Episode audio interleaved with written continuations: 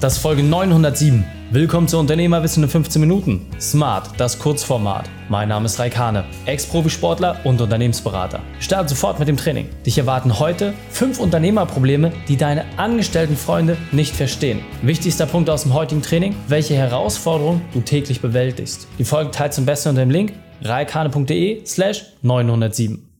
Hallo und schön, dass du bei dieser Episode wieder mit dabei bist. Du kennst es wahrscheinlich. Als Unternehmer hast du sicherlich auch den einen oder anderen angestellten Freund und der kann so ein paar Themen einfach überhaupt nicht nachvollziehen. Und deswegen ist für mich aber wichtig, dass du dich dafür selbst sensibilisierst und dir auch klar machst, dass deine angestellten Freunde diese Dinge einfach nicht nachvollziehen können, weil sie Situationen noch nicht selbst erlebt haben und dass es häufig auch gar keinen Sinn macht, mit angestellten Kumpels über diese Sachen zu sprechen, denn am Ende des Tages, wie gesagt, ist das häufig auch gar nicht ihr Thema oder Interessensbereich und da vielleicht noch die Hoffnung zu haben, dass man sich dort sinnvolle Ratschläge abholt, das ist wirklich nicht sinnvoll. Deswegen lass uns mal die fünf wesentlichen Punkte hier einmal beleuchten. Los geht's. Der erste Punkt, der extrem wichtig ist, als Unternehmer triffst du jeden Tag Entscheidungen, an denen sehr, sehr viel Geld hängt. Ja, wenn du noch klein bist, sind es Tausende oder paar Zehntausende, irgendwann werden es Hunderttausende oder Millionen. Denn ob du einen Mitarbeiter entsprechend langfristig einstellst, einen Dienstleister unter Auftrag nimmst oder auch einen entsprechenden Kunden reinnimmst, dort hängen immer jeweils riesengroße Budgets dran. Nochmal, je größer du wirst, desto größer werden auch diese Budgets. Genau an dieser Stelle ist doch genau die Herausforderung,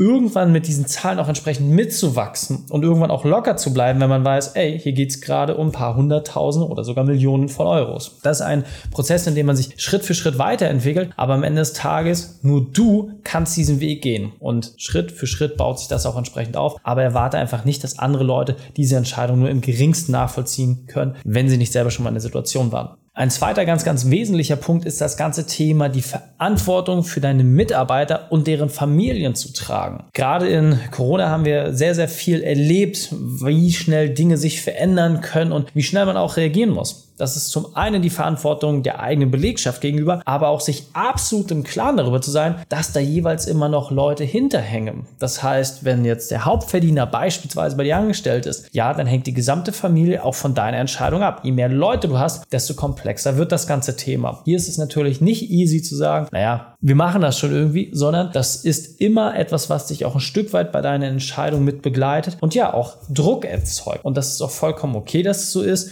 Diesen Druck kann man wiederum nachher später verteilen auf entsprechende Teamleiter, weitere Geschäftsführer und ähnliches. Aber es muss dir einfach klar sein, dass eine besondere Situation ist, der du dich stellst, indem du Verantwortung für Mitarbeiter und deren Familien übernimmst. Und es ist nicht einfach, gerade je größer man wird. Viele trauen sich deswegen auch gar nicht, größere Teams aufzubauen, weil sie denken, dass sie dieser Verantwortung gar nicht gerecht werden können. Dort kann ich dir sagen, mit einem klaren Trainingsplan und einer einfachen Struktur ist es deutlich leichter, genau diesen Herausforderungen zu begegnen. Ein weiterer ganz, ganz spannender Punkt ist dieser finanzielle Druck. Ja, wir haben eben gerade schon gesagt, es werden teilweise Entscheidungen getroffen, die Hunderttausende oder Millionen umfassen. Aber was heißt denn das? Ja, wenn man einfach mal weiß, okay, dass man so 20, 30 Leute zu bezahlen hat, sich seine Fixkosten anschaut und auf einmal denkt, ja, pff, das, was ich hier an Fixkosten überhaupt erstmal stemmen muss, Monat für Monat, das machen manche nicht an Jahresumsatz. So, natürlich ist das eine Challenge.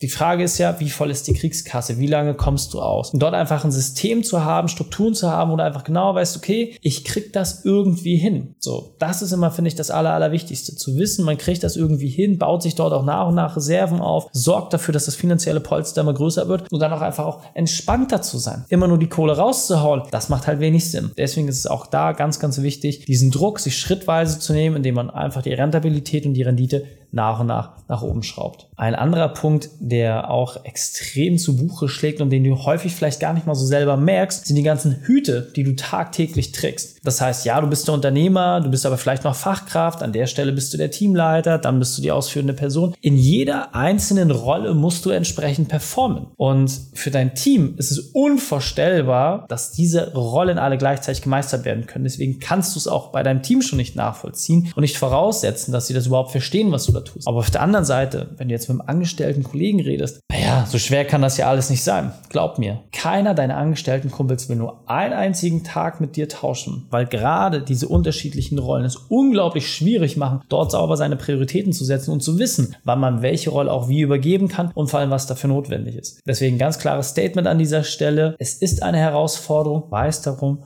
also entspannt, bleib ruhig und versuche nach und nach alle diese Rollen so zu systematisieren, dass du sie auch entsprechend übertragen kannst. Und dann werden deine Hüte auch weniger und damit natürlich auch deine Arbeitszeit. Fünfter und letzter Punkt. Dein Unternehmen wird auf immer mit dir verbunden sein. Egal was passiert, selbst nach dem Unternehmensverkauf wirst du immer noch eine gewisse Fürsorge für deine Company haben. Ich habe es noch nie erlebt, in über anderthalb tausend Beratungen, selbst wenn Unternehmen verkauft worden sind, dass jemand sagt, ja, ist mir doch egal und ich schaue da nicht nochmal nach. Ich habe es noch nie erlebt, wirklich noch nie. Weil wenn du etwas selber aufgebaut hast mit deinen eigenen Händen, dann weißt du, wie viel Schweiß, Träne und auch Blut da drin steckt und dann ist es dir nicht egal. Du wirst immer diese Verbindung haben, genau wie mit einem Kind. Ja? Egal egal ob die erwachsen sind, irgendwann zu Hause raus sind, ihre eigene Familie haben, du wirst trotzdem immer diese besondere Verbindung haben. Und das ist auch gut und das ist auch richtig. Wichtig ist natürlich, die Sachen müssen irgendwann auch ihre Eigenständigkeit entwickeln, weil Hand aufs Herz, wenn du mit 60 immer noch bei Mutti wohnst, dann ist das vielleicht okay, aber jetzt auch nicht unbedingt so das, was die Evolution sich von dir erwartet hat. Genauso ist es auch, dass Angestellte das nicht nachvollziehen können, dass dein Baby immer auch besonderen Schutz von dir braucht, aber natürlich auch von dir dahin erzogen werden soll und weiterentwickelt werden soll, dass es irgendwann auch auf eigenen Beinen stehen kann und die große weite Welt entdecken. Wenn du dann sagst, Reik, ja, du hast recht, da sind viele Punkte dabei. Ich weiß gar nicht, mit wem ich mich da so richtig drüber austauschen soll. Mir fehlen auch teilweise so die Sparings-Partner oder Leute, die überhaupt erstmal verstehen, wovon ich da tagtäglich rede. Da habe ich eine einfache Empfehlung für dich. Im Unternehmerkader haben wir einen sehr, sehr familiären Kreis geschaffen, wo genau diese Leute zuhauf sitzen. Und wir haben dort einen wirklich krassen Vorselektionsprozess,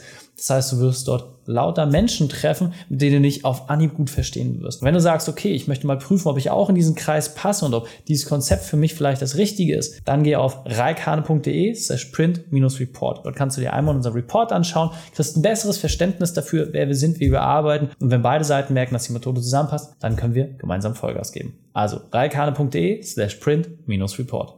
Die Shownotes dieser Folge findest du unter reikane.de slash 907. Alle Links und Inhalte habe ich dort zum Nachlesen noch einmal aufbereitet. Danke, dass du die Zeit mir verbracht hast. Das Training ist jetzt vorbei. Jetzt liegt es an dir und damit viel Spaß bei der Umsetzung.